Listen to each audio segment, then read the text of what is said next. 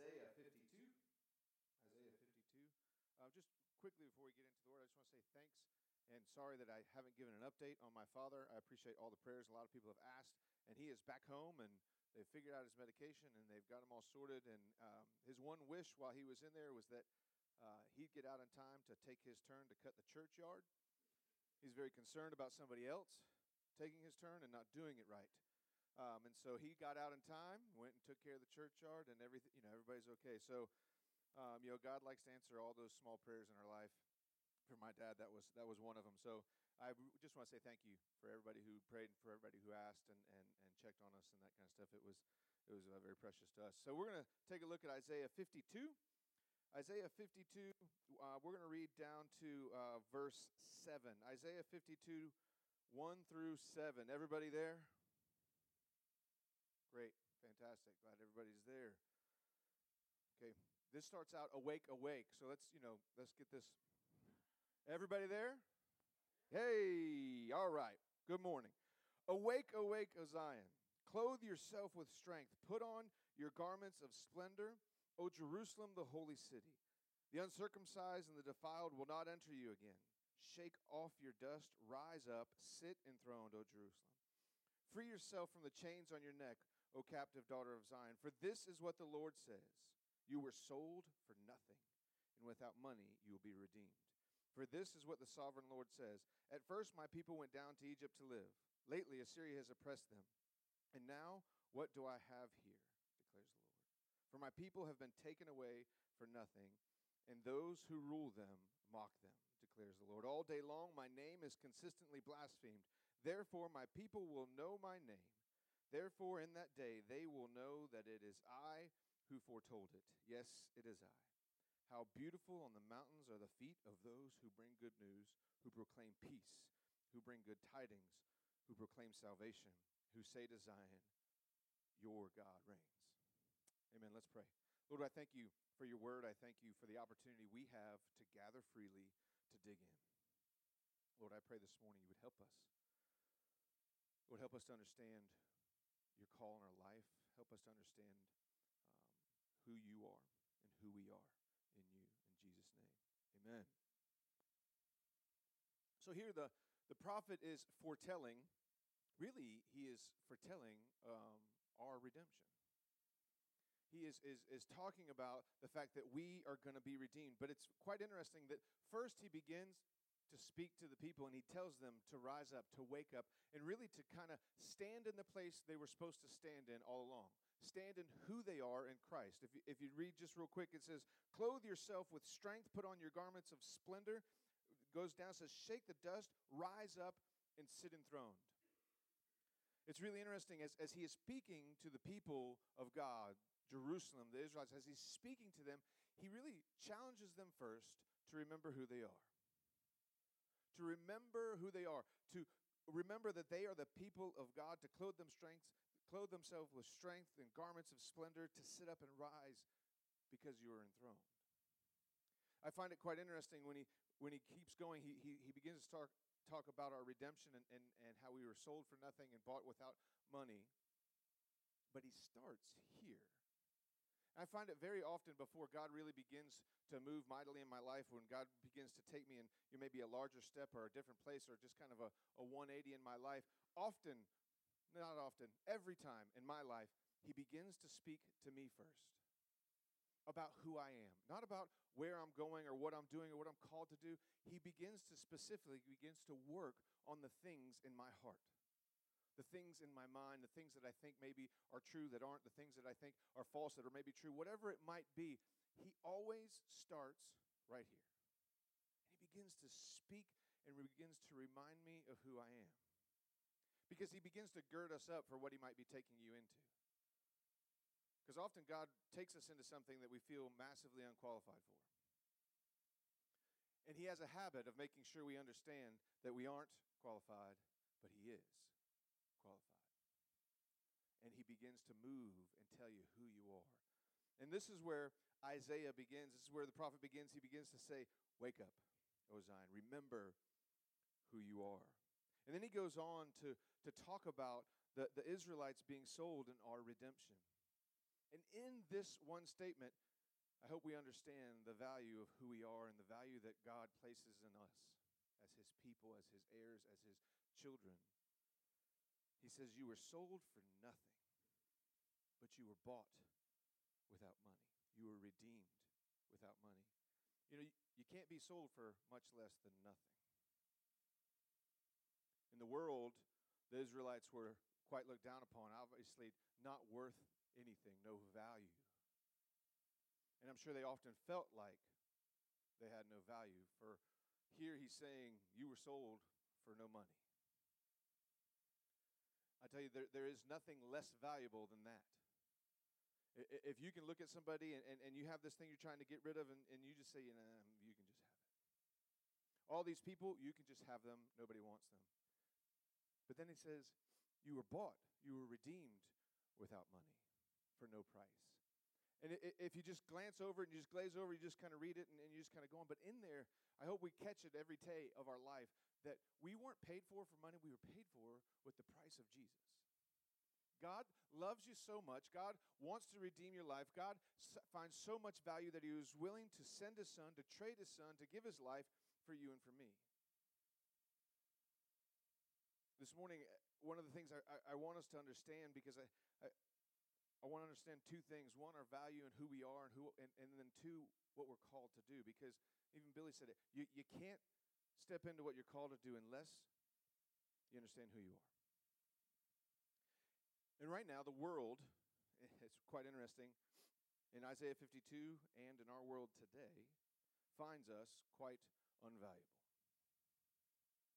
You know, in verse 5 and 6, it, talks about that they mock them and they blaspheme the name of the Lord, that the world there is, is doing that. And, and that's what we find right now in our world, that they mock us and they mock the Lord and, and they blaspheme his name all over the place. If you're paying attention, you see it day in and day out.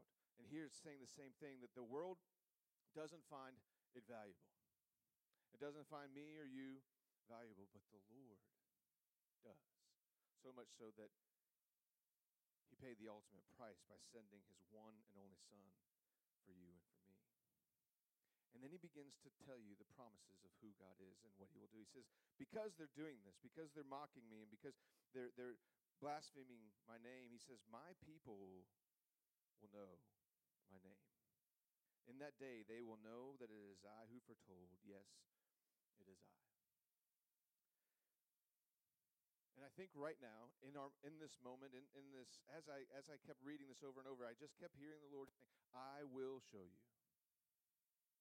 I will show you. I will show you. I will show you. It is I. Says he foretold, it is it is I. And, and I believe there's a time that is, is now and a time that is coming as He begins to move in our hearts and our minds. He begins to remind us who we are, and we begin to stand up in that place of who we are called to be. He will begin to move and he will begin to show himself faithful that it is him. That it is him who rules the world, that it is him who is in charge of everything, it is him who brings redemption. But what's quite interesting, and this is how God always works too, is, is he wants to use you and me. He doesn't want to just move and, and change everybody's heart. He wants to use you and me in this. And, and this is where I want to talk about just for a few minutes, really kind of the core of, of what's on my heart this morning. It says, How beautiful on the mountains are the feet of those who bring good news, who proclaim peace, who bring good tidings, who proclaim salvation, who say to Zion, Your God reigns. Your God reigns. How beautiful are the feet. I titled this message, if you want to write it down. I see it. Everybody's got their pens out. Great. Thank you. It's called um, I Have Pretty Feet. Yeah. Yeah. This is, I think it's a good title. Titles are not my strong suit, but I think this has got to rank right up there in the top five of titles. You have pretty feet. Look at your neighbor and say, You have pretty feet. There you go. Don't look at their feet when you say that. Just the good news is in our day and age, if you don't have pretty feet, you can buy pretty shoes, and your feet are pretty. Okay? So, okay, let's get back to the word. Sorry. You how beautiful on the mountains are the feet of those who bring the good news. And I, and I have this picture in my mind as I read through this and, and, and this vision that just keeps coming over and over of, of somebody coming up over a mountain and somebody laying down in the valley. and they're in the depths and in the darkness of, of their life. They're in the depths and the darkness of the valley, and they look up and they see this person walking towards them. And this person is claiming peace, who brings good tidings, who proclaims salvation, who say to Zion, Your God reigns. You know, our title, our, our title, our, our, our call in our life and our call of our church specifically, we feel is love God, love people. And, and I, I believe with all my might and all my heart and all my mind that God likes to keep it simple for us. Not always easy, but simple. And there are people in and around us every single day that are hurting, that are struggling, that are hopeless. Uh, Kent Hunter was here, I don't know, two, three, four years. It was only two years ago? Are you sure? It's better. It's probably like 10 years ago. Right? And he said, right now is the time for hope. In the most hopeless of hopeless times, people are dying for hope. They're begging for hope. They're searching for hope. And here's the thing is that you and I carry the hope. And that we're called to walk in to those people's lives. And as I as I see that vision, that, that person just lying on the ground, dying inside, on their last breath, just crying out to the Lord up over the hill. It says, On the mountains, how beautiful are the feet of those who bring good news. Walks in the people of God. It's not that God comes down from a cloud. It's not that God opens up the heavens and, and begins to move into the rushing wind. No, no, it's the people of God. It's the people of God He sends into the lives of others. You know, Psalm 23 says, Yea, though I walk through the valley of the shadow of death, I'll feel no evil, because you are with me. Your rod and your staff, you comfort me. You know that often that you are with me comes from you and me into somebody else's life the presence of Jesus, the presence of the Holy Spirit in our life, coming and walking into their life, to speak good news, to speak peace, to proclaim redemption. I think if you were talk to anybody on the street, anybody in your life, anybody at your grocery store, any of your coworkers, there are all kinds of things in their life that they want redemption from. Mistakes made, things forgotten, things lost, things whatever seeking for redemption, seeking for hope, seeking value. And the thing is, first part of this passage in Isaiah, he speaks to our value, and he does that specifically, in my opinion. Doesn't say it here, but in my opinion, he speaks to our value so we can speak to the value of others. How beautiful are the feet of those who bring good news, who bring peace, who proclaim salvation, who proclaim redemption. When we understand our value, it allows us to speak to the value of those around us. In a, in a world where people are valued less and less, God wants them to understand how valuable they are. You, the first part speaks to me and you, but we have to remember there's a whole host of people that need to hear the same thing. That who the world thinks is worthless, God finds complete and utter total value in. So much so that he would trade his life. So much so that he would send his son to die on the cross and take everything from us. Yea, though I walk through the valley of the shadow of death, I fear no evil, for you are with me. Sometimes that you are with me is me and you. Your neighbor who is struggling needs to see you. Walk across your property line into their street. Walk across your cubicle into the next cubicle. Walk across the aisle in Harris Teeter and get close enough where you're still, you know, obeying all the laws of six feet. Sorry. But they need us to walk into their lives. Often we walk away from those things. And I know I said this a few weeks ago, but our tendency is to walk away from them. But really, what we need to do is walk into them because people are dying for it, they're begging for it, they want to see and they want to experience the fullness of God. They just don't understand who it is. They want to experience redemption. They want to have hope. They want to have salvation. They want to be, it says here that they break off the chains that are around their neck. They want to be freed from their addictions and their, their anger and their depression. And God, I'm telling you this morning, wants to use you.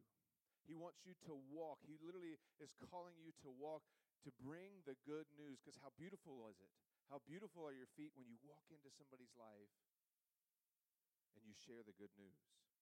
Sometimes it's it's not even words, sometimes it's just the idea of being there.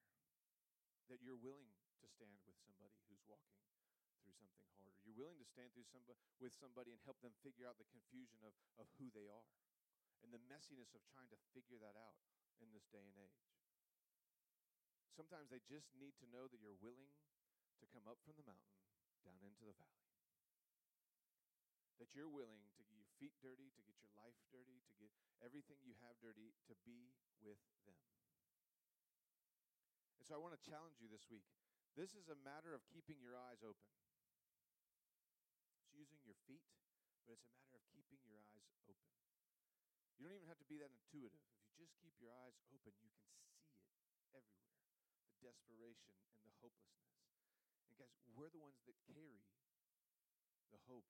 We're the ones that, that have the Holy Spirit who, who will speak to us and, and help us to speak to them. When we remember who we are, that, that we are the children of God, that we are enthroned, that we are clothed in splendor, that we are His, we can begin to speak to those and remind them and tell them, maybe for the first time and only time in their life, that they are valued by the one who created the heavens and the earth. That is our job. That is our responsibility. It is, is our duty. And it's just our awesome privilege to be able to speak hope to somebody.